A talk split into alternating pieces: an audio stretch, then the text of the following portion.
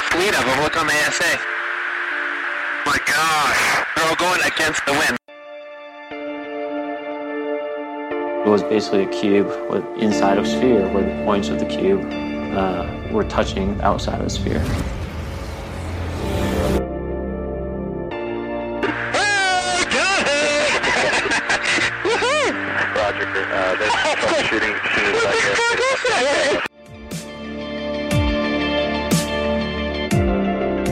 This isn't anything that just is limited to the United States. It's a worldwide phenomenon. Hi, this is Sean Cahill, and you're listening to that UFO podcast.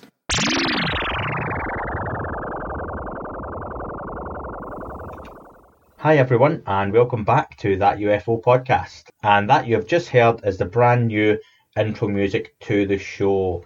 Uh, good friend of the show, Andreas Freeman Stahl on Twitter, has kindly given me permission to use that theme tune, and I've edited and changed it a little bit just to stick over some famous quotes. I'm sure you recognise all, if not most of them, over the intro as well. Really like the sound of it, and it was about time the show had its kind of own identity as well, folks. So thank you very much, and thanks to everyone who sent in suggestions as well.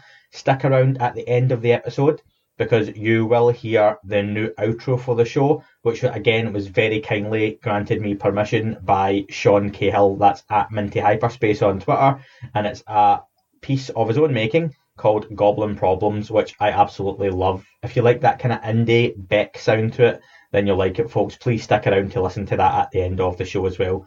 So this week's guest for episode 9 is Michael Mazzola. He, of course, is director of Unacknowledged and Close Encounters of the Fifth Kind, famously Steven Greer's two very popular, very controversial documentaries, depending which side of the fence you fall down on. This week, folks, this episode's coming out on the weekend of July 4th, July 5th. Again, happy Independence Day to all our American listeners and to everyone else around the world listening, in which we do have listeners in most countries. Thank you very much indeed for listening to the show. I appreciate all your feedback and, of course, just your listens to the show. It's been incredible hearing from everyone. So, this week, we've got this episode out this weekend with Michael Mazzola. We will have the Skinwalker watch along in the next 24 to 48 hours. Episode 5 will drop on Patreon as an early access exclusive. And again, folks, the show is always going to be free for you guys to listen to. I've kept adverts off the show deliberately, which we could do. However, the show is not free to make. It does have hosting costs and quite a lot of my time as well. But you know, it's it's a labour of love, and I really enjoy doing it, and I love getting out there for all of you to listen to. So if you can support in any way, head over to patreon.com forward slash that UFO podcast and consider supporting the show for some bonus goodies as well.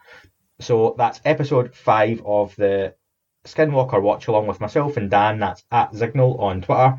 Um, we'll be discussing that in the next 24 to 48 hours, folks. During the week, a couple of guests who I won't name just yet, but I'll drop their names on Twitter pretty soon. We have a remote viewer and a very, very famous abductee coming onto the show on the next couple of weeks as well. And of course, episode 10, one I have been really looking forward to. The interview is already recorded and in the can. You've seen me talk about it quite a lot on Twitter, no doubt. Sorry if I've, I've bored you with it, but it's Anthony LePay. That is the executive director of the Unidentified America's Investigation into UFOs. That premieres July 11th on History Channel, and Anthony gave us very generously 45 minutes of his time, and I made sure I used every second of that 45 minutes, folks. Anthony discusses a lot of content, which is going to really whet your appetite for season two, and dare I say, potentially a season three. And when you hear some of the stuff that didn't make it into season two, you'll appreciate what I'm talking about. So, folks, Anthony LePay interview that'll be out on 8th of July, as that's the earliest I can release the episode due to network restrictions. But you're really going to enjoy that one, folks. Of course, everyone's going to be watching Unidentified Season 2 on July 11th. That's, of course, the US air date. The rest of the world, uh, not quite sure yet, especially for those folks in the UK like myself. There's no official date yet, but as soon as I hear that, the network have told me they'll let me know, and I can broadcast that out as well, and I'll put it on Twitter and stuff too, folks. So awesome. I hope you enjoy the show. Next up, after this very short message, is Michael Mazzola. This is Andrew Hall, host of Dead Hand Radio, a podcast about the Cold War and its effects on our culture, technology, and the future. Join me, and together we'll explore this fascinating period of history and examine the incredible advancements in weapons, technology, science, and culture, and discuss how it all relates to the future of our world. My goal is to explore these topics with the audience, to learn, to educate, to entertain, and exchange ideas with those interested. Dead Hand Radio is available on all podcast platforms, or you can visit deadhandradio.com to learn more about the show.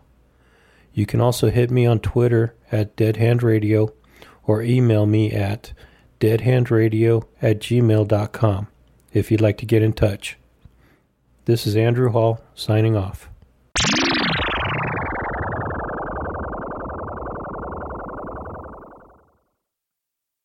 Coming back from that message, folks, we have uh, a very, very, very popular guest. If the listener questions are anything to go by that have been sent in, uh, Michael Mazzola, who is director of Unacknowledged and Close Encounters of the Fifth Kind, Steven Greer's two documentaries, both coming out in 2017, and more recently, Close Encounters of the Fifth Kind, coming out this year. Michael, it's great to have you on the podcast. How are you? I'm great. Thank you for having me.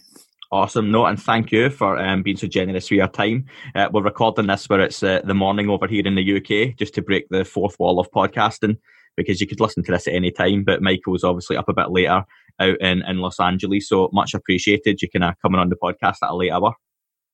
Oh, my pleasure. I'm a night owl anyway. Awesome. No, that's great. Listen, we'll get right into it because I've got a lot to ask you about. And like I say, we got a ton of listener questions sent in as well. So I want to try and get through as many of those as possible. So, first off, Michael, um, you're obviously most famously attached, uh, as it stands anyway, not pending any future work, with Dr. Steven Greer and two of the, the biggest UFO documentaries of all time. So I just want to know a little bit first of how did you and Dr. Greer first end up getting together and getting in touch with each other? So I, I actually um, I was such a super fan of Dr. Greer, and I would watch all of his YouTube videos. And uh, I had actually just emailed, I cold emailed his website when I saw um, one of his videos. He was saying, "Oh, you know, we're looking for a filmmaker to make the next movie." This was this was after Sirius, which I had donated to, and I'd gone to the premiere in L.A. Um, you know, and I think I shook Greer's hand for a second, and then you know his assistants kind of like pushed me away, and that was the end of that. And then you know a year or two later, I saw this YouTube video, and he's like, "Oh, we're looking for a filmmaker." And I thought, well, you know, this video is six months old. I'm sure he's already found somebody, but I'll try it anyway. So I shot him an email and, you know, got on the phone with him a few days later and we just clicked and uh, he gave me a shot at uh, making unacknowledged, and uh, the rest is history. I know it's not a very exciting story, but uh, it's that's what happened. But but no, that is pretty amazing that you reached out to him. Um, obviously for for the sorry for the documentary. So was there some kind of interview process? What kind of happened next? Well, um, he he came out to L.A. and we had kind of a brainstorming session and you know it was it was clear that unacknowledged was the right movie for that moment in time but the film he always dreamt of making was close encounters of the fifth kind because that's really his life's work mm-hmm. is the ce5 stuff but you know it, it, we knew that um, you couldn't just hit people over the head with you know telepathically communicating with aliens, you, we had to kind of lay some kind of foundation. So that's what unacknowledged was actually all about. We don't even mention CE5. We we allude to it at the end. We don't even say the word CE5. Um, and you know, it, unacknowledged is kind of like disclosure potty training. You know, like so many people have said to me, "Oh my God, that movie blew my mind," and I'm glad it did because that's what it was supposed to do. But you know, I always say, well, you know, that's really just the beginning. The, the real stuff is going to be in the next movie, um, which just came out a couple months ago, finally. And, uh, and that one's called Close Encounters of the Fifth Kind, which is more of like the graduate course in ufology as opposed to the potty training in unacknowledged. So, what was your own beliefs on the topic and subject going into those meetings with Steven Greer? What What was your thoughts on the UFO subject? Well, I was actually already pretty well informed on this because I'd been following his stuff and doing tons of research. But I actually used to be a hardcore skeptic and a debunker, and I hated anything paranormal or supernatural and I, I, would i would argue with people i loved doing it and i would debunk you know conspiracies aliens god religion um, esp and psychic phenomenon i would just trash all of it and you know i had friends who were also skeptics and they would say oh i wish i could believe in aliens or i wish i could believe in god or whatever uh, but I just, you know, I'm just not convinced. And I, I would say to them, why? Why would you want to believe this stuff? Because I didn't just not believe in it. I did not want it to be true. I was opposed to be. I was opposed to it being true. And you know, I I wanted to be able to defeat any argument that came my way because I started meeting, you know, kind of like smarter people who were better at defending these things, and so I thought, well, I better really do some research and make sure that I can just smack down any argument that comes my way. And the moment I looked at arguments against my own position, my position completely collapsed. And I realized that I was just completely full of shit. And the people I was listening to were completely full of shit. And that these people aren't skeptical at all. Um, they're not skeptical of the media. They're not skeptical of the government. They're not skeptical of the intel agencies, of academia, of, you know, just these superstitions about reality. And that's what materialism is, which is the current scientific orthodoxy. It's just an absolutely ridiculous superstition, an unexamined assumption about reality. And I just, I couldn't believe it. And I was really pissed off um, because, like I said, I didn't want any of this stuff to be true. I'm not someone who who wanted to believe and I was out there looking to be convinced. Um, and I also did not have like the you know the, the big conversion experience. You know, on the road to to Damascus, I didn't see a UFO in the sky.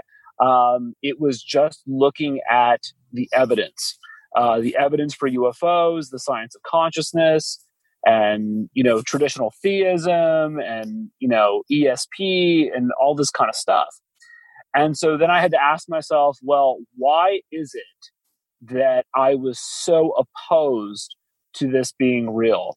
And you know the best answer i could come up with was well if this shit is real then you have to take responsibility for that information.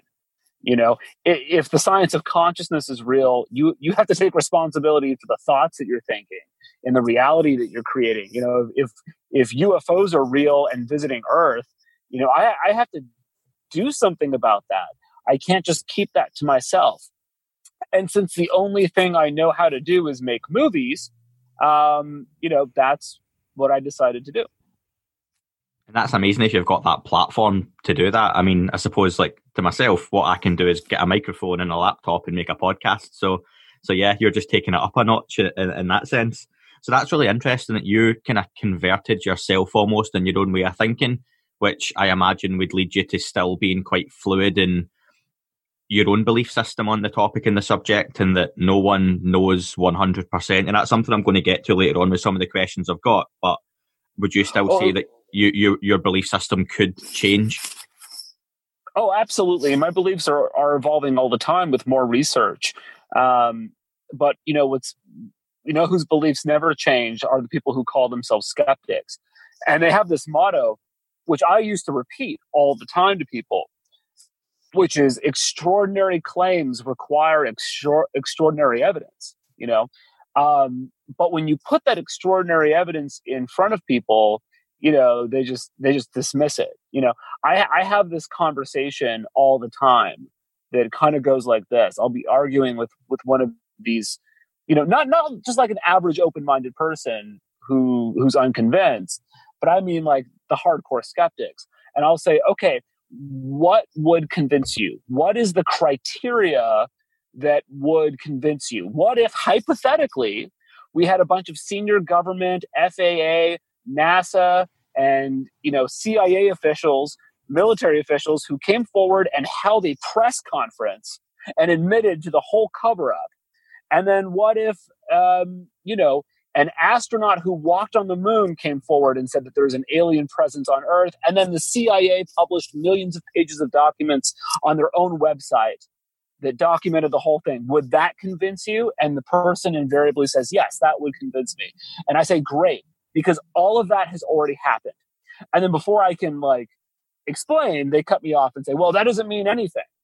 And that's because it, it's not really about the evidence with these people. Um, if it was, we would be having a very different conversation. The conversation humanity would be having is what do we do about this? Um, so I, I think it's this is really more about ideology and fear, not necessarily fear that aliens are going to come and get us, but more like the, the fear of you know have you know having to readdress your your own paradigm and then and take responsibility for for um, you know really scrutinizing your own beliefs. I think that is actually the block that um, that keeps so many people from really accepting this. And i want to say one other thing because you you said you know it's great that i have this big platform. It it is great but i did not anticipate it at all. When i was making unacknowledged i thought we were going to throw this movie on vimeo and if half a million people saw it, I was going to just be thrilled. And um, and we had an amazing distributor. Um, and uh, in case our rep there is listening, thank you, Jim Martin, for taking a chance on this. You know, we there's a, a an independent Hollywood studio, and there's one guy there who was a big fan of Greer and really into CE5, and he stuck his neck out in a big way to take a chance on this crazy movie and ended up really blowing it up. And so it was just like, you know, it, it, it was, uh, we're very, very lucky that we ended up getting the, you know, reaching the audience that we did because that's not how it was originally set up. Yeah, and if, for those who didn't know, there's a very small family-run business called Netflix that have picked it up as well. So um, there's, there's, there's, the opportunity to go and watch it on there if you sign up. I, th- I, think it's relatively easy to do. So a few a few people have seen it.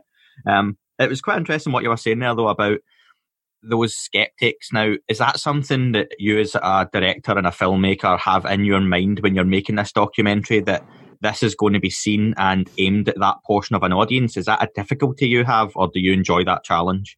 Yes, um, but absolutely, it was we we knew that this was going to be scrutinized within an inch of its life, and by people who are unwilling to be convinced by this. Um, and you know, look, this movie, you know, it could have been unacknowledged, could have been a hundred different films because we have so many. There's not one smoking gun. We present one smoking gun after another, after another, after another. And we really didn't have time to actually do any of these justice we're just blowing through them. And that was kind of Greer's concept when we were first discussing the movie. He's like, I want to hit people over the head with another explosive fact every 60 seconds. I'm like, yeah, we can do that. And we pretty much did that.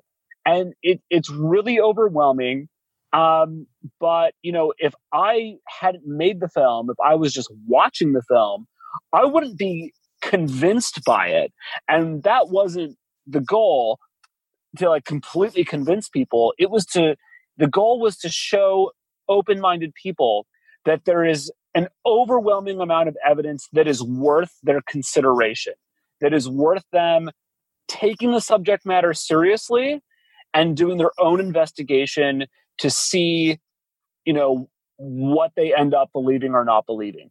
Um, and you know, because like we, we're we're throwing these documents on the screen for like seconds at a time, so we got to get to the next one and you know we could have done a whole documentary just on you know like the wilbert smith document. You know like there's such a treasure trove here. So it is our hope that you know people um, get kind of overwhelmed watching the film but then go and actually you know investigate the stuff because a lot of this is just on greer's website and it's in other places. Some of it's on the fbi or the cia's website. You know you go look for yourself. You know don't take our word for it. But you know, we I'm we really have to like stop being so defensive with uh, with the skeptics and realize that they're not skeptical at all. They are cynical debunkers, and they are basically religious fundamentalists. But their religion, you know, they, have kind of made their intellect the the um, uh, the, the object of their worship. You know, they are um, they're hardcore materialists, and we can kind of get into that a little bit later on if you want to. But they're they're not skeptical of you know, like I said earlier, the media, the government, academia. I feel like you can't end up hosting a UFO podcast if you're not extremely skeptical of everything you've been told in your life. You know, like you have to be skeptical to even start asking these questions um, and not just blindly accept that, oh, well, you know, NASA said that there's no aliens, so there's no aliens. You know, I'm skeptical of that. That's why I'm sitting here talking to you. So I think we have to stop, you know, sort of trying to please these people because they're they are not playing fair. Um, they're misrepresenting, you know, sort of the game that they're playing. And they say that they're all about science and reason, but it's actually not true at all. And I think we just got to start being confident and uh, and just dismiss these people the way they've dismissed us for a long time. So, with, with that in mind, in three years' hindsight, is there anything if you could go back now and change about unacknowledged that you would? Uh, yes. Um, there was I used the wrong I I, I um in the Marilyn Monroe sequence we talk about a um a reporter at the time named uh, Dorothy Kilgallen and I used the wrong image for her. I used an image of somebody else. Um and that was just a mistake. Um you know other than that, you know like there are aesthetic tweaks that I would like to make. Um, you know, it was pretty low budget kind of thing, but um, in terms of the content, you know, there's nothing that's been debunked, and God knows a lot of people have tried. And is that something you, you know? Obviously, you've got a relationship with Doctor Greer. That is is he also still happy with the message that was created then that kind of carries forward to now? Yeah. Oh, absolutely. He's he's very proud of that. Um, and the film has been seen you know if you count the piracy which of course i do um, it's I've been se- seen I've by seen, I've seen you had a bit of an argument about that on Twitter a few times as well recently, which uh, there was a bit of a back and forward between a few people with you about piracy numbers. But if if you've got that information, then why not use it? Yeah, exactly. I mean, you know, we uh, we hired an independent cyber investigations firm to kind of look into um, a lot of things, including you know sort of the the fan base and the reach for the movie, and uh, they were able to document every single torrent, uh, every single download, and you know you add up the numbers, and you've got you know a ridiculous percentage of this planet has seen this, you know this random UFO documentary. So yeah, I guess uh, I guess we should just be proud of that. I don't know. Absolutely, and I think even without that, getting that message out there, you know, famously, and we're going to come on to it soon, talking about close encounters of the fifth kind. That if we can change or get one percent of the world's population involved in in CE five, then that can make a huge difference to what Dr. Greer and his Disclosure Project want to achieve and what you're trying to achieve with your filmmaking. But just to finish off on unacknowledged, is there anything that came close to being included within the footage or the documentary that just never quite made it for one reason or another that you wish you could have gotten?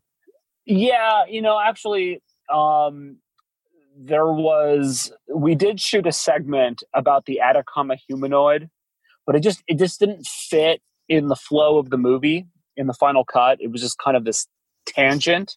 It felt like, but the Atacama humanoid. This is like the you know like the the baby alien mutant thing that they found in the Atacama Desert uh, that was documented in Sirius. You know what I'm talking about? Yeah.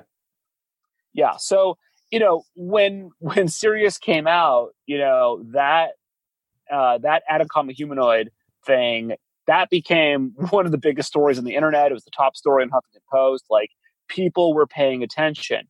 And, you know, Greer's team at the time, they had Dr. Garry Nolan uh, from Stanford, you know, do all of the, you know, DNA analysis on this thing. And, you know, when the story really, really blew up, um, you know, he came for, you know, he and others kind of said, oh, yeah, you know, it's just like a mutant monkey or whatever, you know, whatever he said to just sort of dismiss it. But I'm going to tell you, that is not true. I've had a number of conversations with Garry Nolan, and he tells a very different story behind the scenes. Uh, he was threatened. Um, we have, you know, emails. Uh, there, there is a uh, video I'm going to get my hands on of a lecture he gave in 2014, um, a presentation he was giving to a room full of scientists where he's discussing his findings on all of this. And, you know, this was, you know, I actually had a conversation with him at the premiere of Sirius, you know, because in the movie, he said something to the, I haven't seen the movie since the premiere, so I'm, I'm just going to paraphrase, but he said something to the effect of, you know, I want to say more, but I don't want to invite ridicule on my institution, you know, Stanford University. So I went up to him at the after party and I said, Hey, what was it that you wanted to say but didn't want to say on camera. And I expected to get kind of like a bullshit answer from him, but he was very direct. He said, This thing was made, this thing is not human, but it was made from human DNA. And I said, What? Made by aliens? And he's like, Yes, that's what I think. And then he continued to study it, you know, after that film was made and you know i gotta i gotta get my hands on this video i actually know who has it it's a presentation he gave in san francisco in 2014 at the uh, society for scientific exploration comp- uh, conference and you know he wasn't denying uh, what this thing was then um, but you know when the media heat really and and you know the pressure really got to him and you know and when he started getting threatened, that's when he backed off. So this was a massive cover up. And we shot a whole sequence for unacknowledged on that. And it just didn't flow, you know. Um, so we left that out. But I should find that and maybe put it on the internet, throw it on YouTube or something. Given the timing and what's going on now, and maybe how open things are about to become, if they're if they're not open already, someone like Garry would be more maybe more happy to come out now and go back on that story. Give, yeah, I mean, opinion. maybe. I mean, he won't he won't answer my emails anymore, but uh, I could give it a shot. Um, he's not a bad guy. I mean, it's it's a lot to ask of anyone to stick their necks out like that and endure that kind of ridicule. So, you know, I, I don't I don't blame the guy, but there was definitely a massive cover up. Something you've touched on there. I'm going to jump forward a question or two that I had, but I think it's the right time. How does the, the documentary or filming community judge someone like you that comes into this topic and subject? Uh, that's uh, that's such an interesting question. Um, so, like, how do how do like other film people in Hollywood kind of look yeah, at me. Because there's, um, there's, a stigma. You're not making Independence Day, which this has been recorded on the 4th of July. So, again, happy Independence Day to, to yourself and American listeners. But you're not making a movie about, you know, a, a potentially fictional subject or an alien invasion or, or signs or close encounters of the third kind. You're, you're approaching a topic that's widely ridiculed and has a massive stigma still attached to it. While that might be getting better, it's still there. So how how is someone like yourself judged that you're trying to approach this really seriously? Yeah, well, you know, um, if you if you Google, you know, my name and Hollywood Reporter or Variety, you know, you're going to see some really vicious stuff. Um, you know, at least Variety it was like they, they, they elevated viciousness to an art form, but uh, uh, Hollywood Reporter they weren't even they weren't they weren't even creative with the attacks on me. But you know what? Like in terms of the community here, um, I've made a lot of great connections because of these films um, with you know filmmakers and executives who are into this stuff. Um, so you know they'll tell me, you know, great job, I love the movie And so I've been able to unlock some opportunities from that. But at the same time, I've lost a lot of friends and I've had a lot of doors slam in my face. Um, and, you know, I remember being in a pitch meeting in 2015 and had one of the biggest producers in Hollywood. I can't say her name. She's, if I listed the movies that she did, and they're pretty awesome. And she looked at me and said, Oh, you believe in pod people? And it's just, you know, I get a lot of shit like that. So, you know, the, the UFO, there's, there's tons of UFO fans who think this stuff is cool and they're happy to support me. But there's plenty of people who just roll their eyes and think I'm a crazy conspiracy theorist. It's, it's pretty mixed. Um, at the end of the day, though, um, you know, we showed Hollywood that they can make money investing in this content. Um, and that has opened the door for a lot of other filmmakers trying to tell these kinds of stories who would never get funding for this and would never get distribution are now you know getting these amazing stories out there um, you know a lot of it through our distributor 1091 media who ended up creating a whole paranormal department um, based on the success of unacknowledged. So i'm i'm very happy that we were able to sort of clear a path for other people. Just to wrap up unacknowledged then so once the films came out you've talked about that um, reception you've talked about those numbers. How did things sort of change for you and dr greer? Is it what you expected to happen afterwards or was it was it more than that? Yeah well you know greer knew from day one that it was going to be a smash hit. You know he just he totally knew it. Um the dude is uh like a masterful manifester um and I, I was thinking, like, you know, I don't know who's going to want to see this movie. You know, it's going to be pretty niche. So I was just completely blown away by the by the reception. Um, and we didn't we didn't get too much negative press. Actually, we kind of got ignored by the mainstream media. Uh, unlike with Close Encounters of the Fifth Kind, where we really just got massacred uh, by the by the uh, um, the Hollywood press. But um, but yeah, like Steve, he totally knew it was going to be successful, and he was right. So that leads us on then nicely to how, how, does Close Encounters of the Fifth Kind come about? You've talked about how it's almost a continuation, or it's the it's the big brother to the baby brother of Unacknowledged. Yes. How does that come about? Is it something you're already talking about during the first the first documentary being filmed to to going on to the second? yeah, it was always Greer's intention, you know, to make Close Encounters of the Fifth Kind, but he knew that people weren't ready for it, and we had to we had to give them unacknowledged first to kind of, you know, give give everyone like a foundation in this stuff. But you know, like we're unacknowledged kind of lays out the problem that we're facing. Close Encounters of the Fifth Kind presents the solution. And there's so much debate going on right now. I spend, as you've probably noticed, I spend way too much time on UFO Twitter arguing with people.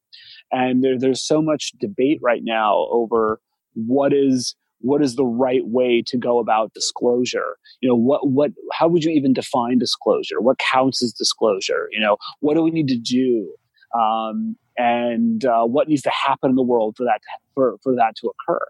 And you know i'm i i come down on the side of of dr greer that the way to you know the way to really accomplish this is not going to be through electing the right people or lobbying certain government officials but to actually bypass these people and try to make direct contact and you know if your audience isn't familiar close encounters of the fifth kind it's a protocol for initiating contact with ETs. So close encounters of the first kind is when you see a UFO in the sky. The second kind is when there's some kind of evidence left behind, a physical trace like a crop circle. Uh, the third kind is when you see the occupant of a craft, you know, an ET. The fourth kind is when you're taken on board uh, an ET craft, and the fifth kind is human initiated contact. And we can we can go into like how how all that might work because it sounds totally crazy uh, if you're not already really immersed in this stuff. But you know, in the film, we we we try to give you like a good sort of historical and scientific and philosophical framework to approach this but ultimately you know you you can understand this stuff conceptually uh, but if you don't participate in the experience this, this information is completely worthless to you you know? And so we our goal was to you know get people to just stop you know thinking about it and fighting over it and analyzing it and go out there and just actually experience it and participate in it. Because you know there are hundreds of thousands of people doing ce5 every day and having absolutely life-changing experiences and if we can reach a certain threshold of humanity participating in this which is very easy to do and anyone can do it you don't have to be you know Steven Greer or whatever to do this um, you know we could fill the skies with et craft and that's how you get disclosure have you tried CE5 yourself? Have. First time I did it, you know, you know, Dr. Greer always, you know, he goes out on these these expeditions and these beautiful locations. They go out under the stars late at night, and and you know they're in these really secluded places. But you know, the first time I did it, I went with um, some friends. One of them is Jim Martin, who's in the film. He's a producer of the film, and he actually shot the best footage in the movie. He shot it in his backyard in Long Beach, but we just went to a park in Los Angeles, like in the middle of the day at like two in the afternoon in a crowded park. And, you know, I, I didn't really expect much because uh, I thought you had to be, you know, doing yoga in the desert for 10 years to pull this off. Um, and, but no, it, we were absolutely surrounded with these incredible, um, pulsating, met, like liquid metallic is kind of what it looked like. It kind of looked like trans-dimensional Chinese dragons. It's kind of what it looked like, um, and it was it was mind blowing. So that was my first experience. So what I would ask you, you, you remember uh, a year or so ago we had the storm storm area fifty one um, became oh, yeah. a bit of a viral sensation. How intelligent it is to storm a military base where they could shoot you on sight, I don't know. But obviously, it didn't really come to come to that, which is good. But it, it did get kind of attention in the eyes on that. Is is there no plans or what? What would the thinking be behind doing something with CE5 where you get some mainstream attention, you try and get it going viral, and you would get a group to stand outside the White House on a certain night, get some media there, and you summon one of these craft above the White House? Uh, that's actually a cool idea. Um, I don't necessarily think it, it needs to be over the White House. I think you could do it over any major city, and that'll be enough to uh, to capture everyone's attention.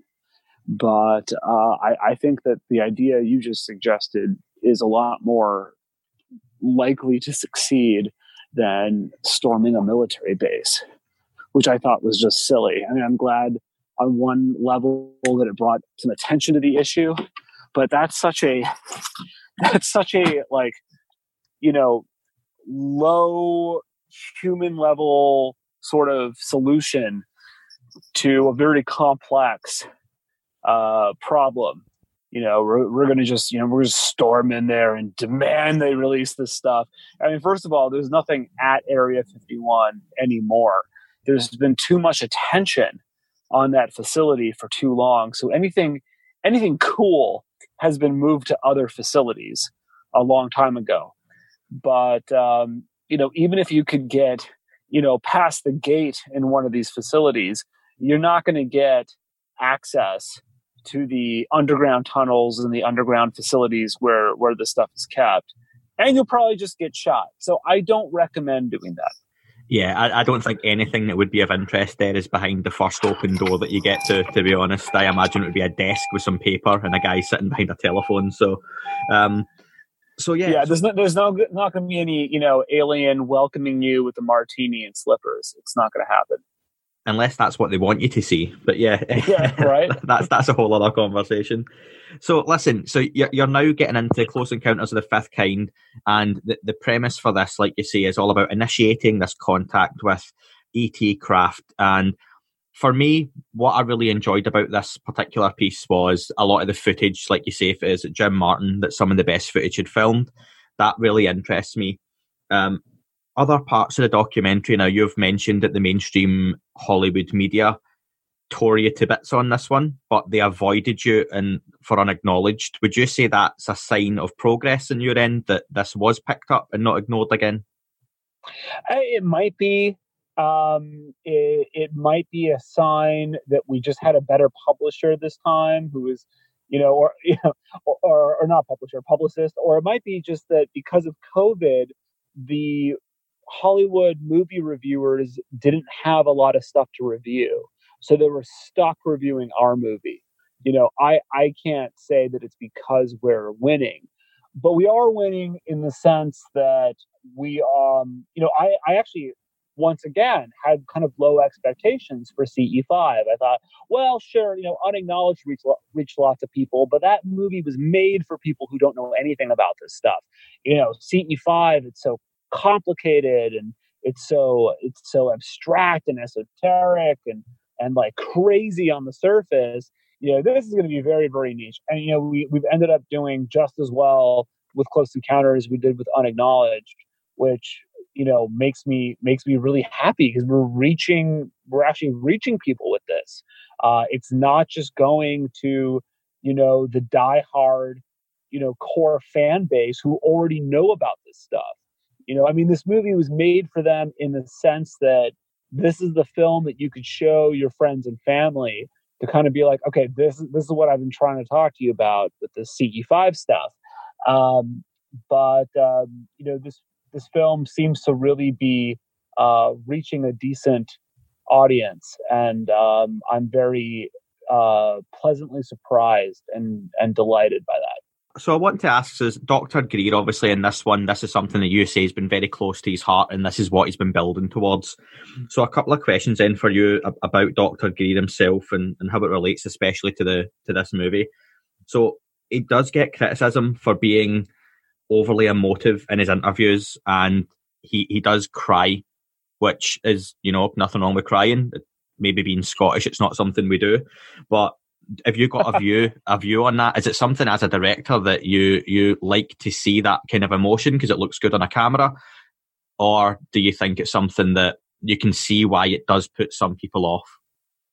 Yeah, you know, I got really, you know, when we test screened it, and I got really mixed sort of uh, responses on that. But you know, um, the thing is, you know, Greer is such he he's such a uh, talented speaker. You know, if you ever see him on stage, he like he never misses a beat. He doesn't stutter. He never says um. You know, like he's so put together. He's so good. He's such a great teacher. You know, he's great at what he does. But for unacknowledged, I was like, well, you know, I've seen that side of Steve in all of his presentations and YouTube videos. I want to get a sense of who this guy is. I've got to ask him questions. They're going to kind of throw him off his script a little bit. You know, I got to throw him off and get some authentic answers. Not to say that he's being inauthentic when he's giving presentations, but, you know, he's been doing it for a really, really long time. So he's had practice at it and it's, you know, it's polished. And I didn't want him to be so polished in unacknowledged. So you know, I spent a lot of time with him before we shot that interview, and I kind of got a good sense of maybe where, you know, I might be able to trip him up a little bit. But I didn't even have to do it. Like, I had a question in mind that I'm not going to repeat. Um, but I had a question in mind that I was going to ask him to try to get any kind of emotional response from this guy, you know? Because I hadn't seen any hint of it. Um, and I I didn't even have to do that. He just started, you know, he was talking about, you know, how he got involved in the disclosure project, and then he just broke down. And so many people have criticized that moment in unacknowledged, and they're like, "Oh, spare me the crocodile tears. Oh, it's fake." Dude, it was not fake at all it went on for like a solid five minutes. We had to cut and take a break. And it was, I, you know, a lot of people told me I don't like that crying or whatever. I, I think he actually didn't like it either. But, you know, I was so moved by it and I loved it. And I said, no, this is going in the movie. Um, and then, you know, the same thing happened when we were doing his interview for for Close Encounters. Um, you know, it, it just sort of it happened kind of spontaneously. I asked him what keeps you up at night, you know, and that was the you don't hear me ask the question in the film. Um, and in the second part of his answer, he he broke down and you know i think he i think it was important to show that even though some people think it's fake or whatever it's not um, but he gets so much criticism that i think is really unfair. And i wanted to show people he really didn't want the crying by the way in close encounters of the fifth kind. And he pretty much had editorial approval on everything but i really fought him on that and convinced them to let me include it.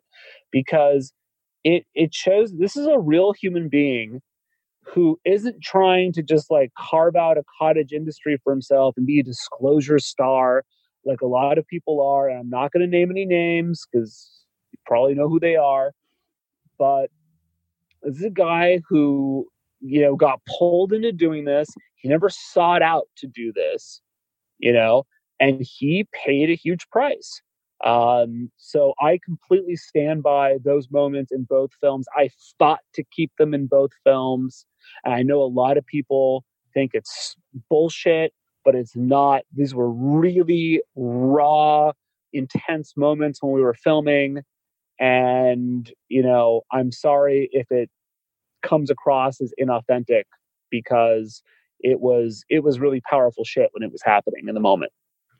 How aware is Dr. Greer of his perception and his character? And I say character in the sense that he is a very strong personality. Like you say, I've, I've seen numerous, and we will have YouTube clips and documentaries and pieces of him, him speaking.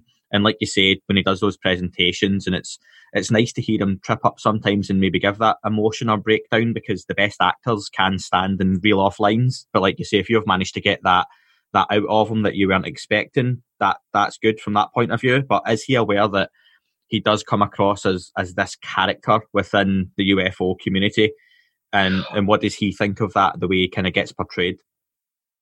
Dr. Greer is very aware of how he's perceived by a lot of people. Um, and he doesn't give a shit because he's doing the best that he can do with the resources that he has. Um, you know, he's taken so I mean, he's had members of his team assassinated. They've he's had he's nearly lost his own life a number of times. He's endured the most horrific ridicule and character assassination and betrayal and uh, that like he just he doesn't give a shit what you know what um, you know what certain people think. Um, you know, you got to keep in mind that this is until recently, um, and I'm not speaking for Steve. I'm just speaking from my own point of view. Um, until recently, like in the last ten years, um, this was a field that um, tended to attract like the two this is not a very nice thing to say but like the two extreme ends of the bell curve like people who have like who are so dysfunctional they've got nothing else going on in their life except this so they could be in on the big secret um, and then people who are so smart that it takes something like this to hold their attention right? I mean that's like a, a a roundabout way of saying like there were a lot of freaks and weirdos, you know, in the UFO subculture. And, you know, Dr. Greer set out to build a movement um, that could actually reach, you know, average people, you know, uh, like normal people with this stuff and take it out of the fringe. Um, and he had to do that what with no resources and he also with you know this entire government corporate rogue military apparatus actively working against him and trying to kill him and members of his team so of course he's going to you know as a survival mechanism he's got to cultivate this really intense leadership style because that's what's going to keep him and his team alive. You know, uh, you've got a handful of volunteers, and you're surrounded by a sea of weirdos and people trying to kill you. You know, and it's like, how do you turn that into an actual movement that could actually change the world and reach average people and not get killed in the process? So, you know, I think that um, I could see why his um, his style can turn off people who are used to being, you know, sort of coddled and handheld and all of that. But if you spend time with Dr. Greer, like he's here to just get the job done and and get it over with. You know, it's like we have an emergency on this planet. We've got to get our shit together and I'm not here to make you feel good about yourself. I'm here to accomplish the mission. And I respect him so much for that, um, for doing what he thinks is right, even if it's unpopular. Um, and yeah, that's it. I, I, don't know if that answer made sense. I was kind of rambling, but no, no, it did. And listen, that that these aren't the the easiest questions to ask, but I do want to ask one more on that because again, it's this is your opinion, and I'm not expecting you to speak for Doctor Greer, um, but you've got that relationship with him that I, I think your opinion's valid on this. So, what would you say to those who would look at something like the CE5 app that was released? And again, there was a bit of an outcry at the time due to the fact it was there was a cost associated with it and that people were looking at the fact that on one hand you want 1% of the population to initiate ET contact through these methods that look like there's something to them, but on the other hand, you're you're just trying to make money off it. Yeah, I'm really happy you asked me this. Um, you can you can also let's extend that criticism to the movies themselves because you know we put the movies out and it was like 20 bucks for the movie for two weeks. And then you know it's like four or five bucks whatever it is to rent it you know and then like it'll eventually hit a streaming site. But you know if we want to wake up all these people why are we charging people money for this right? Well first of all there's nothing in these movies or in the app that you can't easily find for free on YouTube or on his own website or on resources like the CE5 podcast. I mean, all this stuff has been out there forever um, there's there's nothing there's nothing new here and there's nothing exclusive about it what these are are these are um, th- these are like um, kind of polished slick sort of um, what's the word i'm looking for um, you know sort of presentations of this stuff and overviews of this stuff and this is for the people who are not already on YouTube devouring all this information. This is for people who are discovering movies on Netflix, who are discovering movies on iTunes and Amazon and places like that. And if we want to be on those platforms and reach those people, it has to be a commercial endeavor. We have no choice. We cannot put movies for free on these platforms um, because we have no access to these platforms unless we work with a distributor and the distributor sets the prices so if we want if we want people to you know support this stuff financially and give us the money to go out there and and make these films and create the app and and you know create these tools so we can then get on these monetized platforms and and reach these new audiences we have you know we have to play by the game of these platforms. Otherwise we can't be on them you know um, and so this is what allows us to reach new people and you know no one's getting rich off these movies except for you know the platforms and the distributor. Dr. Greer's not getting rich off this stuff, and I'm certainly not getting rich off this stuff. Unfortunately. Unfortunately, I know. Yeah. But my family in Italy thinks that I'm super rich because they see, you know, number one movie on iTunes, and I don't, I don't correct them. You know, I'm, I'm the in their mind, I'm like the super successful director in Hollywood. I just, you know, I, I don't have the heart to tell them it's not true. I'll, I'll tell you, at the premiere um, for Unacknowledged, I was so terrified. Um, I actually snuck in the back of the theater. I didn't want to walk down my own red carpet because I'm, and then like people afterwards were coming up and like saying, Oh, congratulations. And I was like looking at my feet.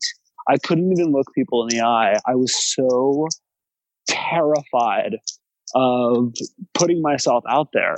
Um, and I don't, I don't know why that is, but, um, you know, because it, it's, it's, it's not, a, it's not about me. It was, I just wanted to help Steve tell his story. You know, Mm-hmm. he's, he's the, he, this is his work. It's his life. It's his accomplishment and it shouldn't be about me. And honestly, like I hate the attention and the scrutiny that I get. Um, I don't, I don't get off on it. Like, like a lot of people, like, like everybody else in this town, like Mhm. really get off on it. But for me, it just totally traumatizes me. I don't, I don't know why that is. You could, Yeah. should probably cut that out because it sounds really pathetic. No, no, Uh, that, or, you that's can, or, you, or you can leave it in. You know, I don't give a shit. But uh, Michael, what's your thoughts on Steven Greer has this narrative of friendly ETs, and there's very little to be said, if anything, for them in any way potentially being hostile or a potential threat, versus right, a To the Stars Academy that have gone down the route of a threat narrative. Is it fair to say that, that TTSA has been more successful than Dr. Greer in a disclosure movement? Well, first of all, it's not a dick measuring contest with like, you know, who's going to be the one to, you know, bring about disclosure.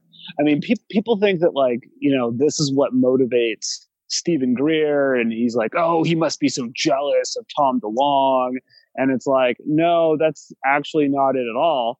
Um, you know, when when we were making Unacknowledged, in 2016, that's when Tom DeLonge announced to the Stars Academy. You know, and you know, Greer turned to me and and he's like, "Oh, you know, I I have a bad feeling about this, and you know, this could, you know, based on you know these press releases and what I'm seeing, this could be like." This is probably like a really bad psyop that's going to push the threat narrative. And I rolled my eyes. I'm like, oh, you don't. I'm like, you don't know that, you know, like you don't. How how how could you know that, you know? So I just kind of dismissed it, you know. But then, um, I s- started to see events unfold in a way that corresponded with Steve's analysis of the situation. He's got a uh, an essay. He's got actually a lot of really good people don't give him credit. He's actually a really good writer. He's got some really great essays on his uh, on his website, and one is called "When Disclosure Serves Secrecy," which kind of lays out his thesis on this. But you know, this idea that you know this cabal or deep state or the magic committee, whatever you want to call it, you know, is going to keep this stuff a secret for as long as possible. Um, until they they can't keep it a secret anymore and then they admit okay it's real but it's a threat now does that mean that lou elizondo is in on it? Does that mean that tom delonge is in on it? They're trying to scam people? Of course not. Um, but you know was atip a real program? I'm sure it was. But this stuff is so compartmentalized that you know you, you're talking about what Eisenhower warned about in his farewell address, this military industrial complex. What does that actually mean?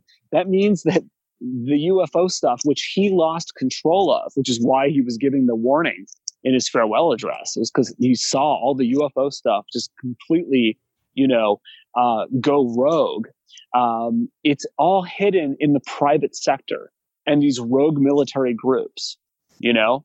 So when these things appear over our, you know, our naval bases or our nuclear facilities, our military doesn't know what these things are, you know? So it, it makes perfect sense that they would create something like ATIP to analyze this, you know, potential threat. Like, why wouldn't they interpret it that way? Um, there these people are completely out of the loop. We included a clip in Unacknowledged of uh, a military whistleblower who was stationed in Norfolk, uh, Virginia, and he talks about a co- you know when Code Zebra was declared when one of these things you know uh, appeared and was being chased by uh, our fighter jets. You know, it could have actually started a war.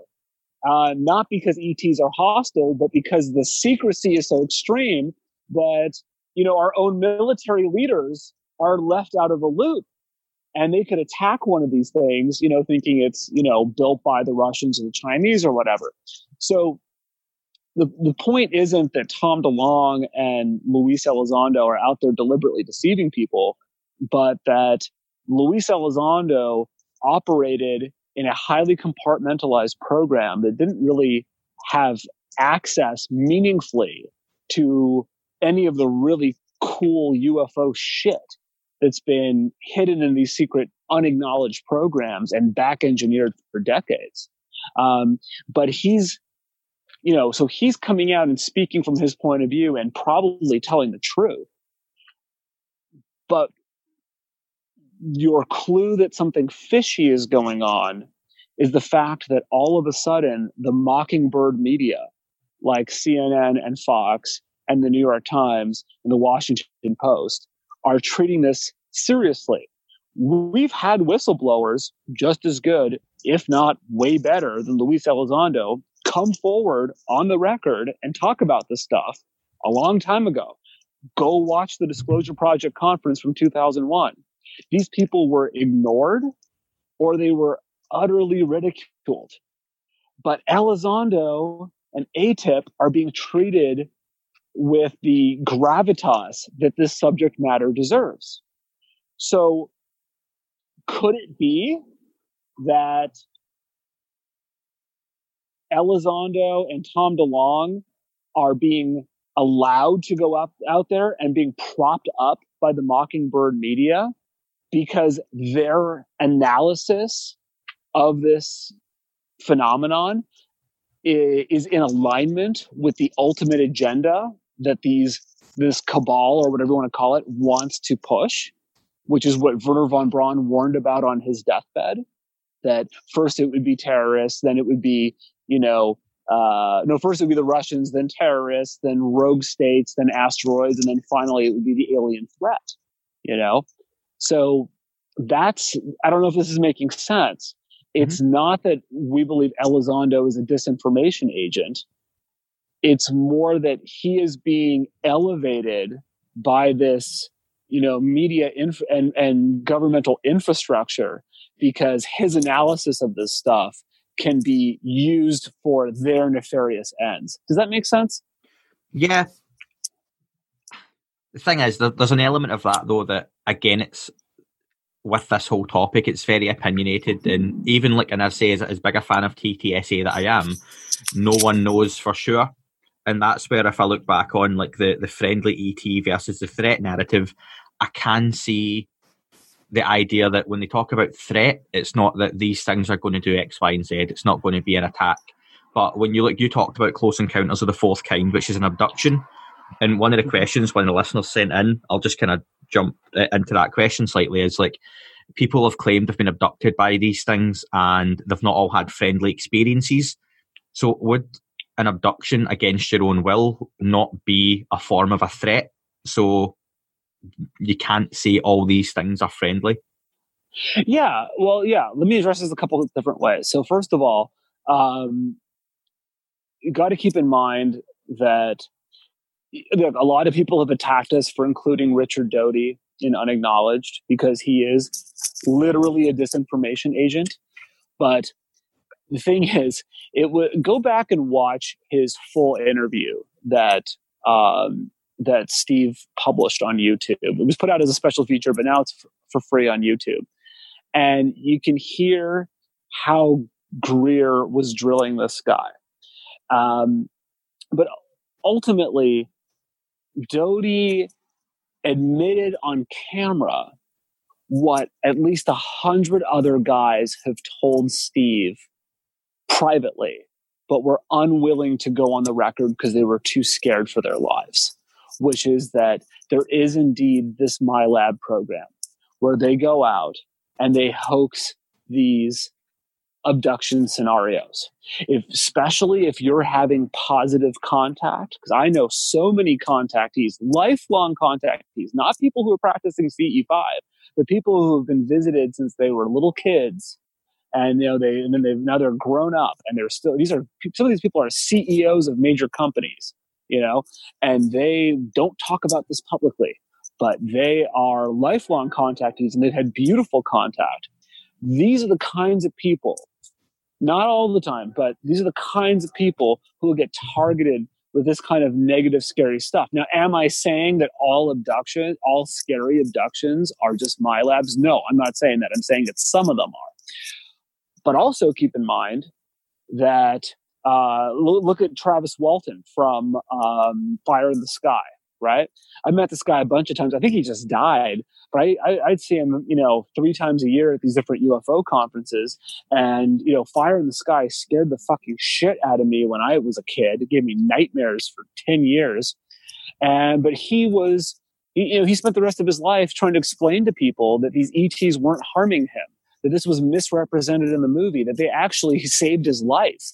Because, you know, he saw this craft, he ran towards it like an idiot and, you know, hit some kind of energy field around it and it killed him. And they brought him on board and they resuscitated him. But think of it like a puppy that's being operated on by a veterinarian. The puppy doesn't understand that the doctor is trying to help it, right? It's just a terrifying, traumatizing experience. So, am I saying that all negative, you know, abduction experiences that aren't MILABs are just people misinterpreting it? No, I'm not saying that, but I'm saying that could that could explain a lot of it. So you know, I'm not going to, I can't rule it out conclusively, but I think that most of the, a lot, if not most, or even all of these abduction experiences are being completely misinterpreted. And, um, and see, can I, I'll, I'll come in there because that, that's a fair yeah. point. But even mm-hmm. when you look at like Richard Doty, right, and and you you, I suppose it's only fair to say if you're looking at Luis Elizondo, Tom DeLonge, and they're potentially being puppeteered or they don't know it. And I, I, I believe, you know, 90, 95% of what they're saying is truthful and honest. And I don't doubt that there's potentially some kind of tactics in there to get a message out that they need, you know, little white lies here and there.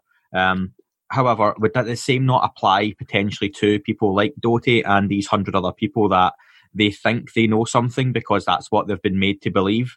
And there's always that chance that it's, it's not 100% correct. Not that they don't, not that they realize it and they're lying, but this is just what they have been allowed to understand. Oh, that's the case with any of these witnesses. You know, all of these guys, because there's like, you know, what, uh, you know, 50, 60, 70 people, I don't know the number, who've gone on the record in the as a disclosure project witness. And for each of those people, there's another hundred who've talked to Dr. Greer and his team, but were unwilling to go on camera. Every single one of these people were part of a compartment. They had a very limited experience. You know, Bob Lazar was part of a very limited experience, but that doesn't mean his experience wasn't true, right?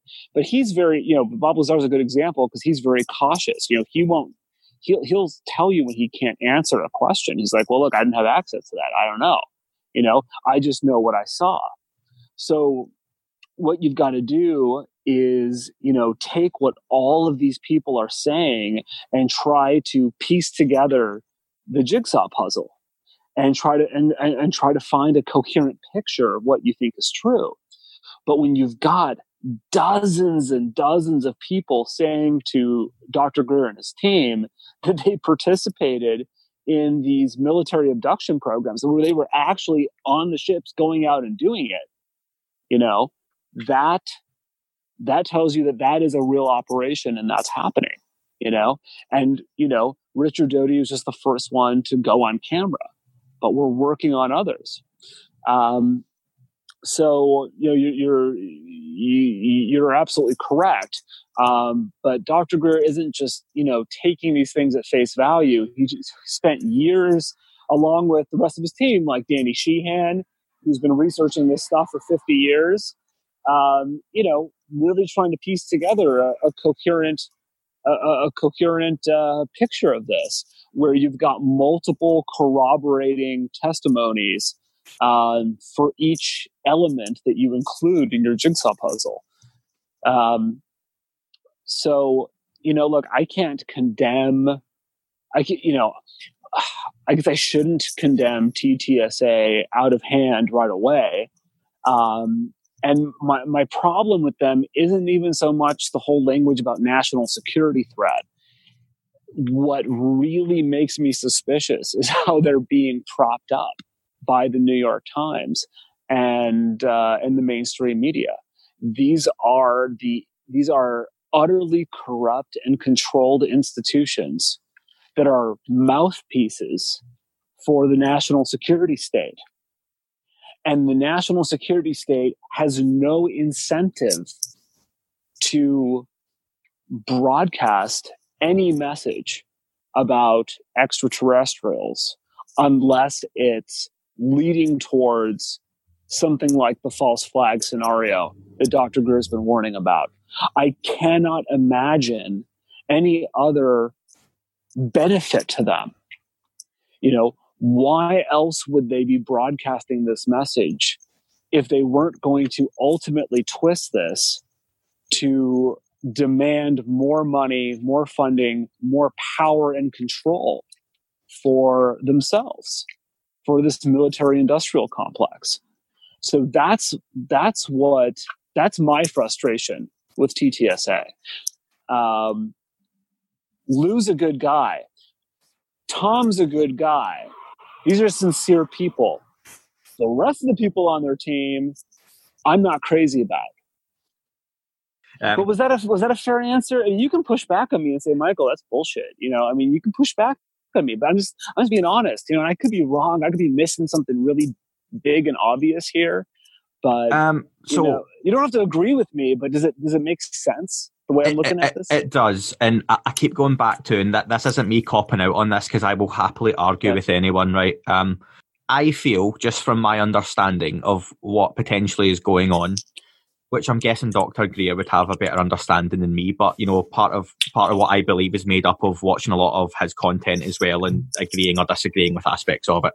So I, I think there's more than more than one entity at play. Like like Tom DeLonge said and what other people have said, it's it's more complex and complicated than spacecraft coming from another planet and landing here and doing whatever they're doing or saying hello or just kind of buzzing about nuclear facilities.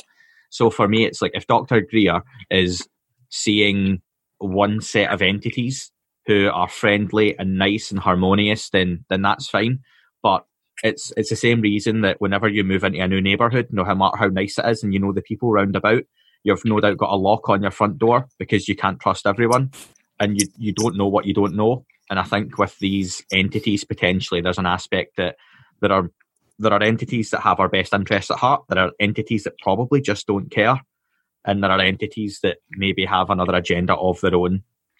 That's just where I'm kind of at, and that's only something I've kind of came to the last couple of years. Again, kind of getting more involved, and as things have changed, and yeah, it, and it all comes down to the fact that no one seems to know for sure hundred percent, and you can always break it down as well with the yeah, but this is what they want us to know, this is what they don't want you to know, and yeah, right. that's that's that's probably true because at the end of the day, could they cover this up? But then it's like if I, if I, this is just me spitballing, but it's 2020.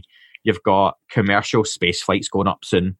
If there is stuff up there, which I, I would say there is, like quite clearly, then are we not going to get this whole raft of celebrities and politicians and rich people seeing ET spacecraft flying about? And you can't keep them all quiet. So is it maybe just that now now is the time? I, I don't know. that's just kind of one aspect of the argument for me. Right, right. Yeah, I mean, um, maybe. But it- Um, it's, but I- I'll also say that look, a lot of these entities that people have, you know, had terrifying experiences with, you know, aren't necessarily extraterrestrial. You, ha- there are definitely interdimensional beings. Yeah. What people have called demons or jinn or clockwork elves or you know reptilians or whatever that you know everyone lumps everything in the same basket. You know if you're a ghost hunter everything's a ghost. Mhm. you know if you're an alien guy everything's an alien. Every you know every, if you're a if you're an exorcist everything's a demon you know? And it's like you know there's all this different kind of phenomenon. And you know it's it's not so much that greer is saying uh, i think this is a big misunderstanding that greer is saying well you know we've had all this peaceful contact through ce5 therefore ets are peaceful you know that's not really what he's saying he's saying certain things have to be true about us and them and the universe in order for CE5 to even work in the first place. And those things that need to be true, if you extrapolate them, you really think about it, they have implications that indicate that ETs are probably not a threat, like biological ETs, like ETs from other planets uh, who are capable of visiting us are very unlikely to be a threat. That doesn't mean that there aren't other kinds of entities who are not biological ETs, but are definitely freaky and alien, you know, um, and interdimensional that aren't like totally terrifying and malicious. You know, those things exist. But in terms of biological ETs, there's a very, very good case to be made that they they can't possibly be hostile. Awesome. I'll leave that one there because I, I think there's definitely more I would speak to about in the future on some of these, but we've got a lot of questions I want to get through as well that Mm. might actually touch on some of the stuff you've said, man. So I appreciate that answer, Michael. Um, Yeah. So you recently said on Twitter that disclosure is happening and it's not 100% perfect or 100% truthful, but is that better than nothing or the alternative, in your opinion? Um, it, it, it's not it's not good or bad. It's just it's an opportunity that can go in either direction. You know, um, I know that sounds like a kind of a lame answer, but it's it's it's absolutely the truth. Um, we can't just passively sit here and receive disclosure information from our trusted government officials because most of these people who are visibly talking about this stuff, you know, in our government are completely and utterly out of the loop and they have they have no real access. You know, I mean, Luis Elizondo was part of a unit trying to figure out what the hell these things are. They didn't have any access to these secret projects that have been deeply studying and back engineering this stuff for decades. You know, these people have no access. So, you know, they're they're not the ones who are going to be able to to give us the truth. They can raise awareness about the issue, they can get the conversation going, which is good if we actually then participate in that conversation and don't just passively sit back and let fucking, you know, Marco Rubio figure it out for us because he's not going to come up with the right answer. Um, any of these people who who are in the who are actually in the know and are allowed to speak out are absolutely not going to be telling us the truth. They're going to be perpetrating the the misinformation. They're going to be pushing a disclosure narrative that further justifies the weaponization of space and the granting of trillions of dollars and a lot more power to the military industrial complex. It's to it's to be okay, aliens are real. Now everyone line up behind Raytheon and we'll protect you from the evil aliens. That's where this could go, but it doesn't need to go that way. And, you know, for all your listeners out there, you know, if if UFOs are your thing and you know, this is this is what you think about all day and you think this stuff is fucking awesome, and if there's a 0.1% chance that CE5 works, then why not just give it a chance and and have your own direct experience? I mean, a lot of people in our teams, you see it in, in the movie, have had face-to-face interactions with these beings sometimes on the first time they try it, you know, and then you don't have to, you know, try to discern, you know, if you should believe Steven Greer or Tom DeLonge or David Wilcock, you know, you, you just, you, you, you have direct knowledge. Awesome. Listen, something you've touched on there, a few listeners have actually been in touch and said themselves they have tried CE5, and I've never had someone say it doesn't work, if that answers that. So there are people that have got in touch with me and let me know about their own experiences with it, and it's something in the future that I'd be be very tempted and I'm uh, actually looking to try myself. So, so yeah, it's definitely something that people have got in touch with me and said, you know what, yeah, it's worked for me. So there's there's definitely something to it. So, um, first question was from Dan.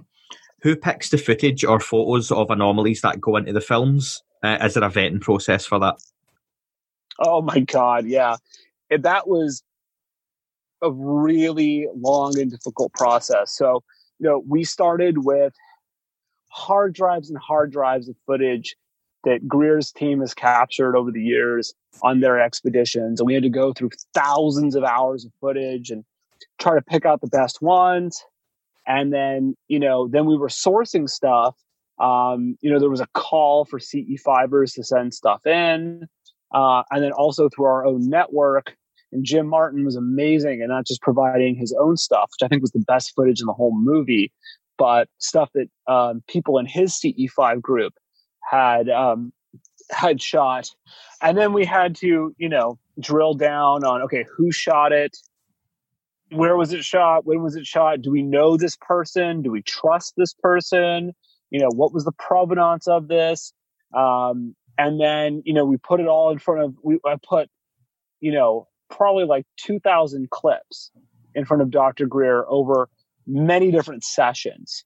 And we'd analyze each one and he would give notes and you know he ultimately um, approved every shot that we included and would and would actually help us to interpret the image you know sometimes we're looking at something and we're like what the hell is this? you know?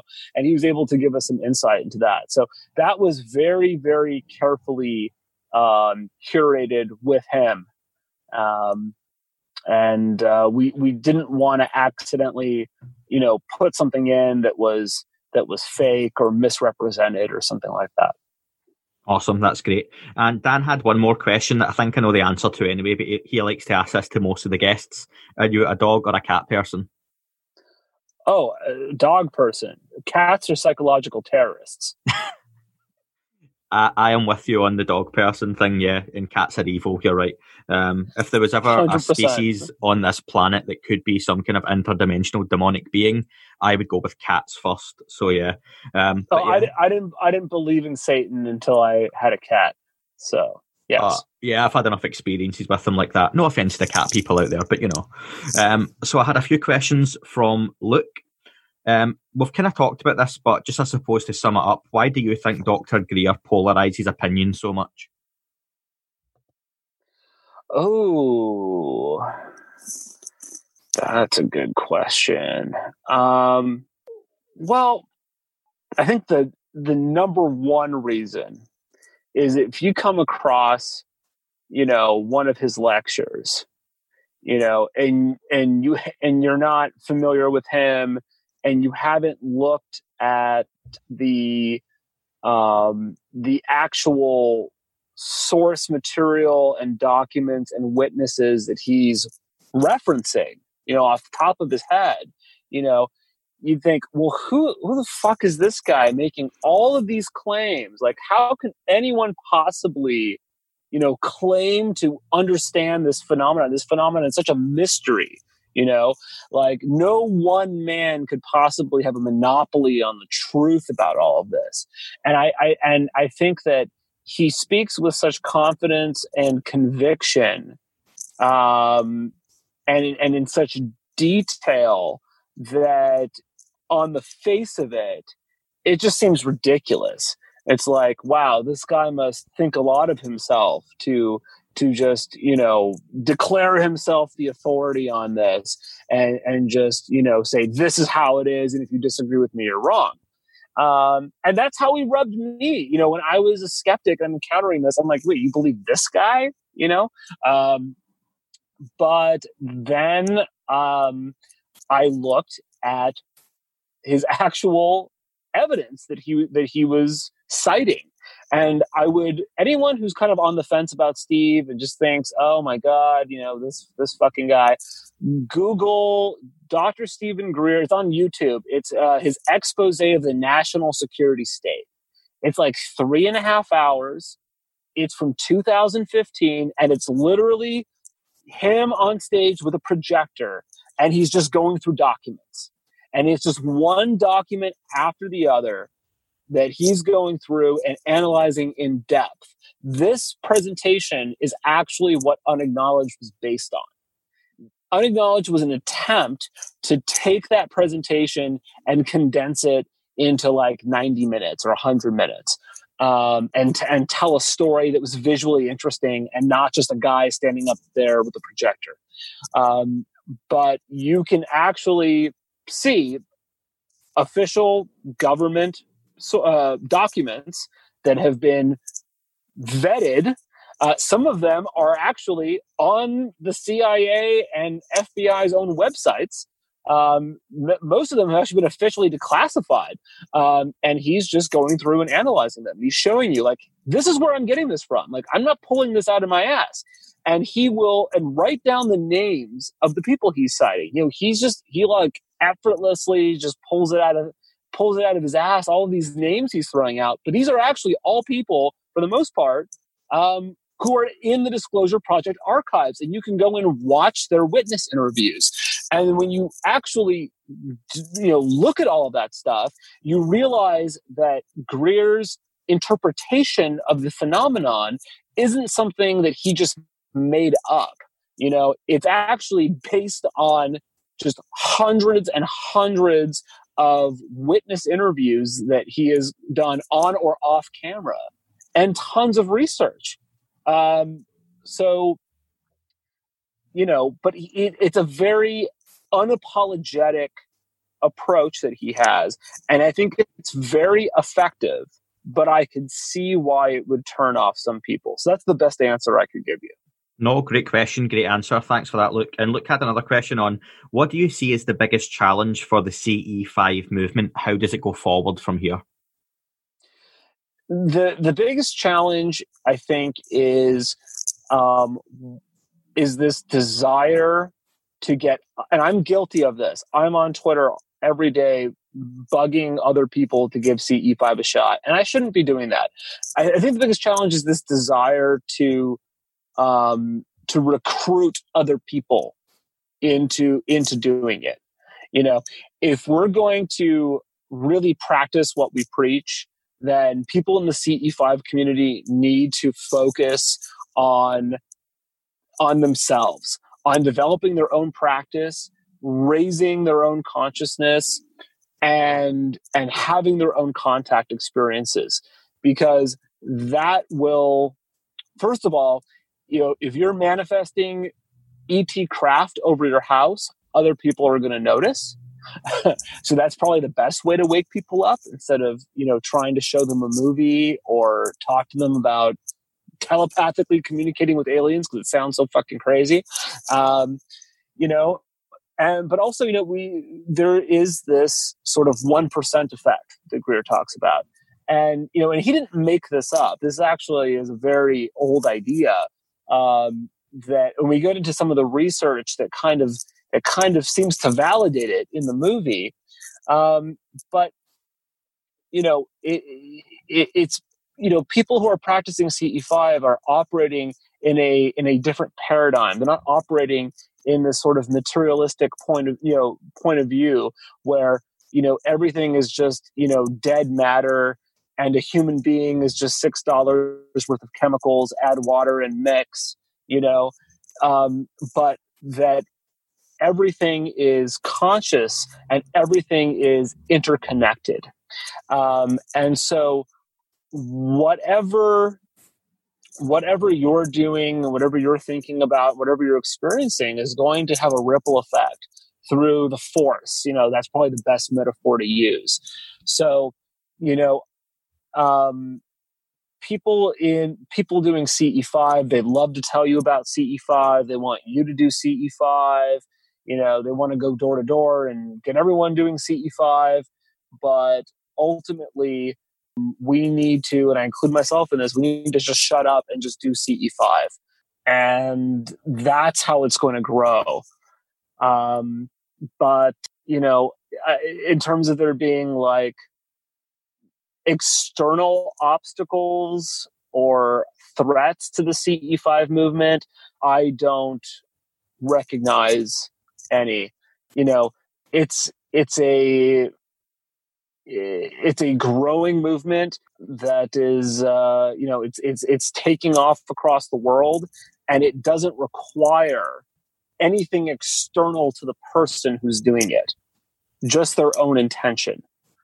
So i don't know if that's a very good answer but there it is. No sounded good. Uh, thanks for that question. Look paul i asked his question earlier. It was about the abduction uh, phenomena so thanks for your question paul couple more questions. We have Joe. So just a bit of a shout out for Joe Murgia, UFO Joe on Twitter. He's obviously done a, a blog recently that was a four part on the Wilson documents, which I recommend everyone should go and read.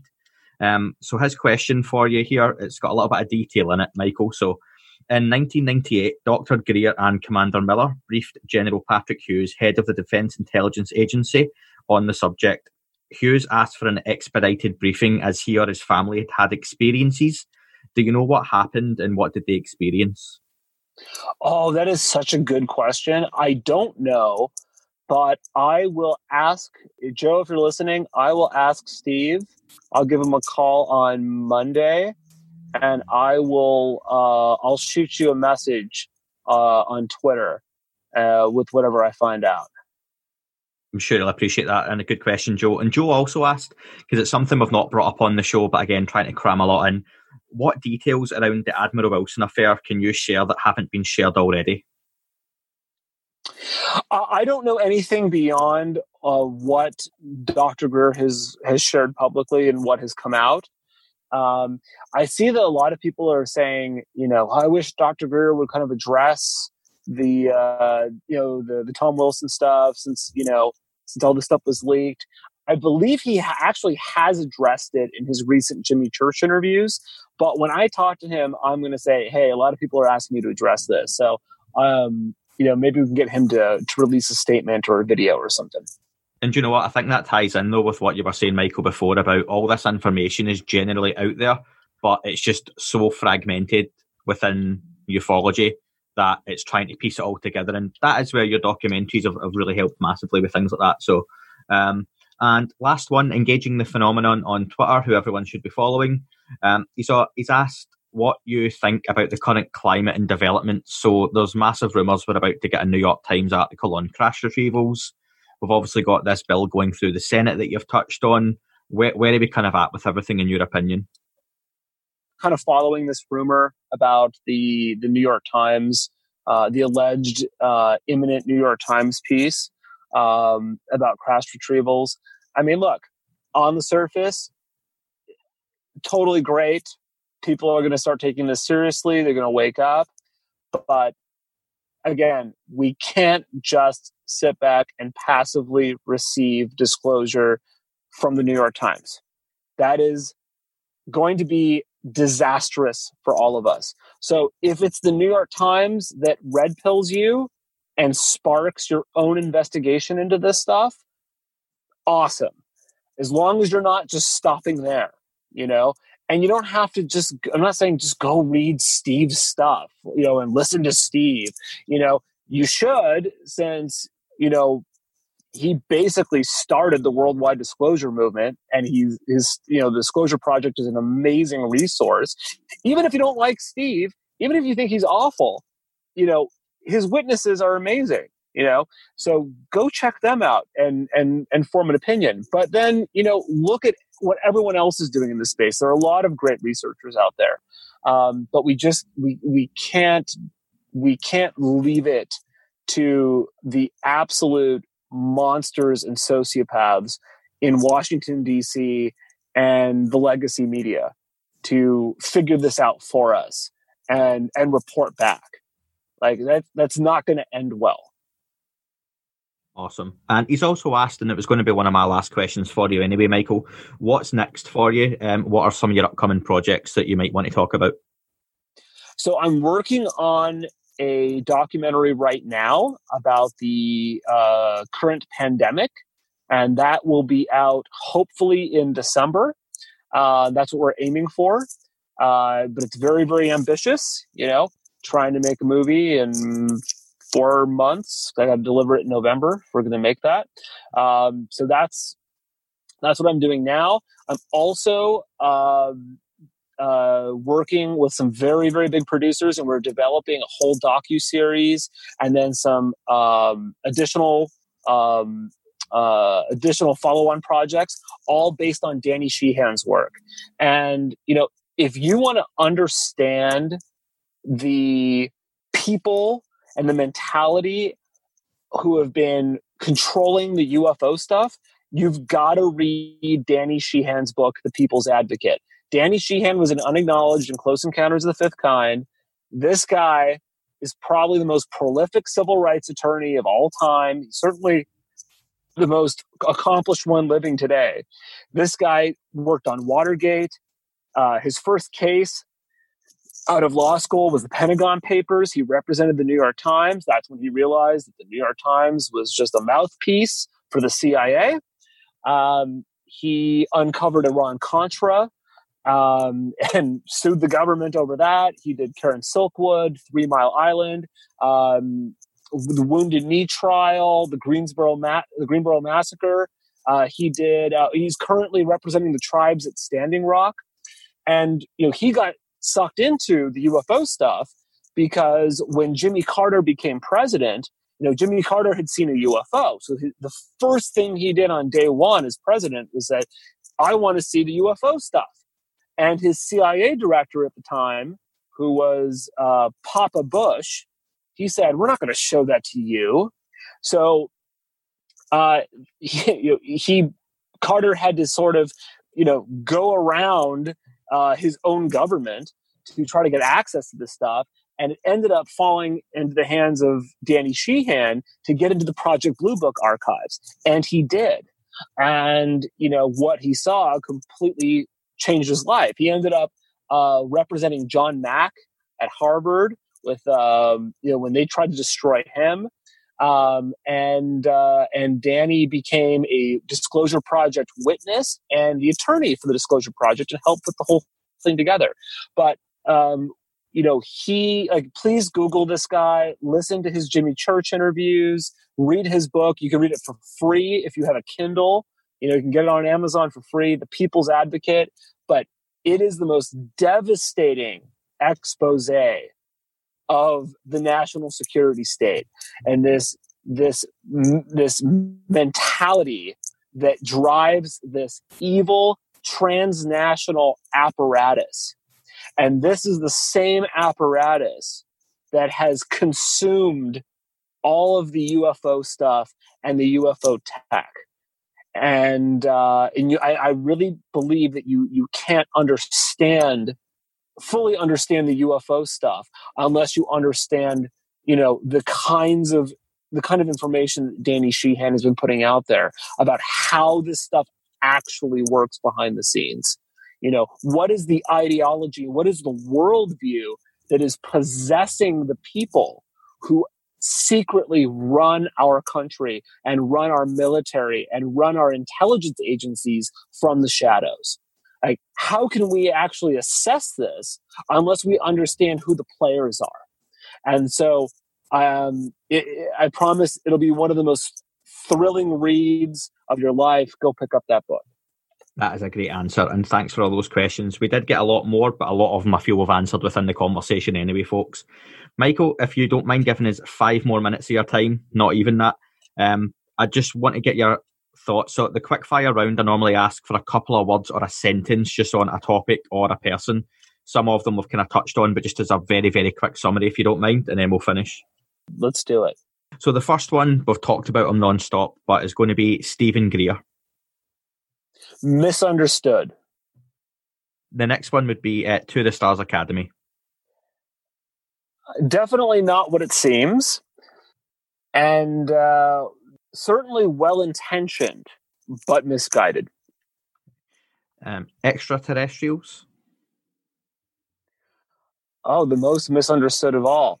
Extremely advanced, uh, extremely spiritually advanced biological entities, not to be confused with interdimensional beings, ghosts, angels, demons, or Richard Doty in an alien costume.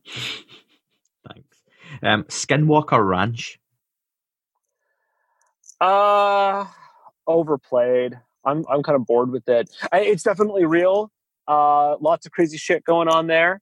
It's my understanding, but don't necessarily quote me on this, that the reason why it's such a hub uh, for activity is that there were a lot of uh, advanced USAP, which is Unacknowledged Special Access Program, uh, experiments going on there.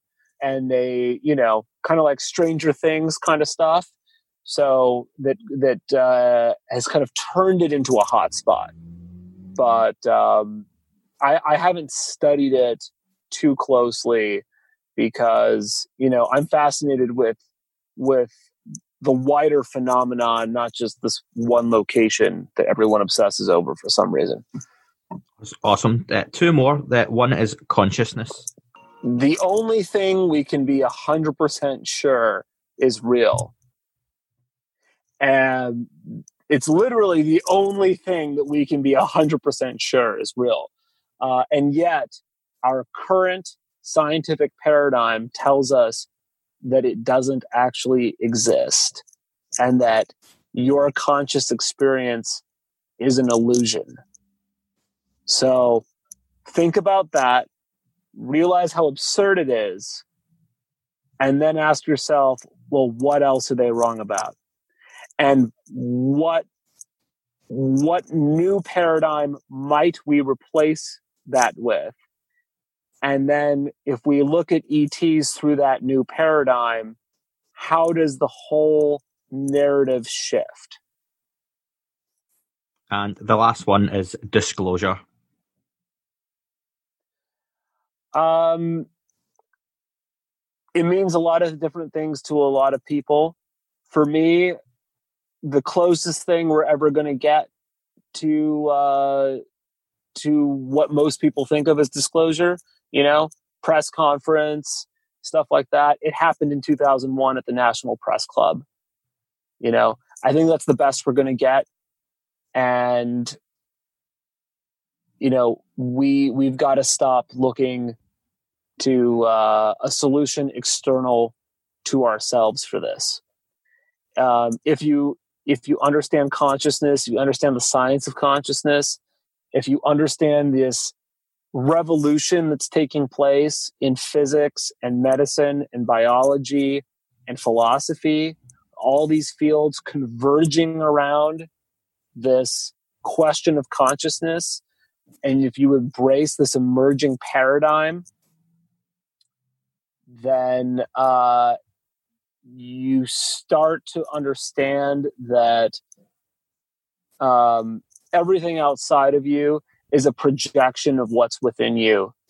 And, you know, if you want to live in a post disclosure world, then we have to work on ourselves and we have to create that within ourselves and we have to become worthy of that. And that's what that's what the CE5 community is all about. Michael, it's been great speaking with you. Thank you very much for your time. Much appreciated and look forward to speaking to you again on the show. Thank you.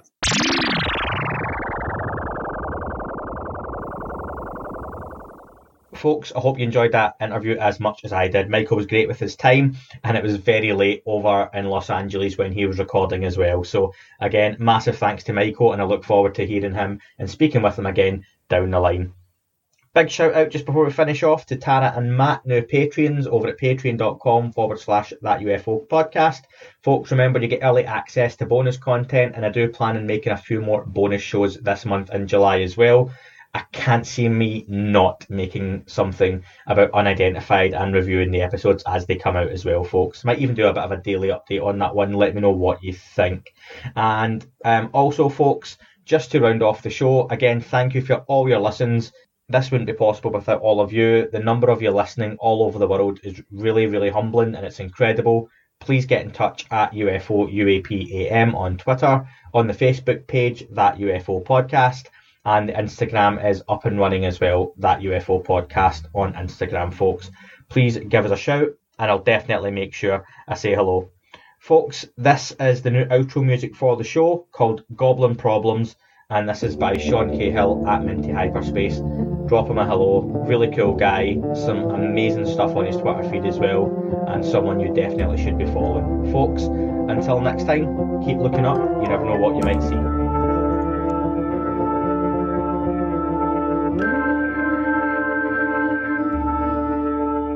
It wasn't a tic tac and not quite a saucer, more like a hubcap designed by Chaucer, a little baroque and quite steampunk, like Alice was playing bass for the Parliament of Folk. The little fucker hovered right outside of my window, and when I shoved out the screen, he made it an issue. I don't think he expected me to see his ass, but I'd had some champagne and smoked a little around.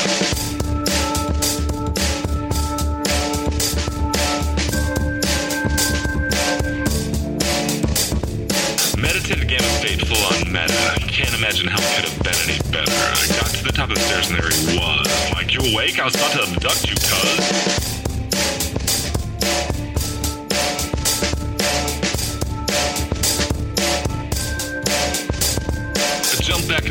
Kissed myself, and I climbed out the window after the elf, and I woke up in my bed and there was something on my head, and everything was weird, and everything was red, and I called to my boys, they thought this was noise, they thought it was a dream, they thought it was my toys, they thought it was my problems, and they think I should seek therapy, and I don't know what to do, because it doesn't really scare me.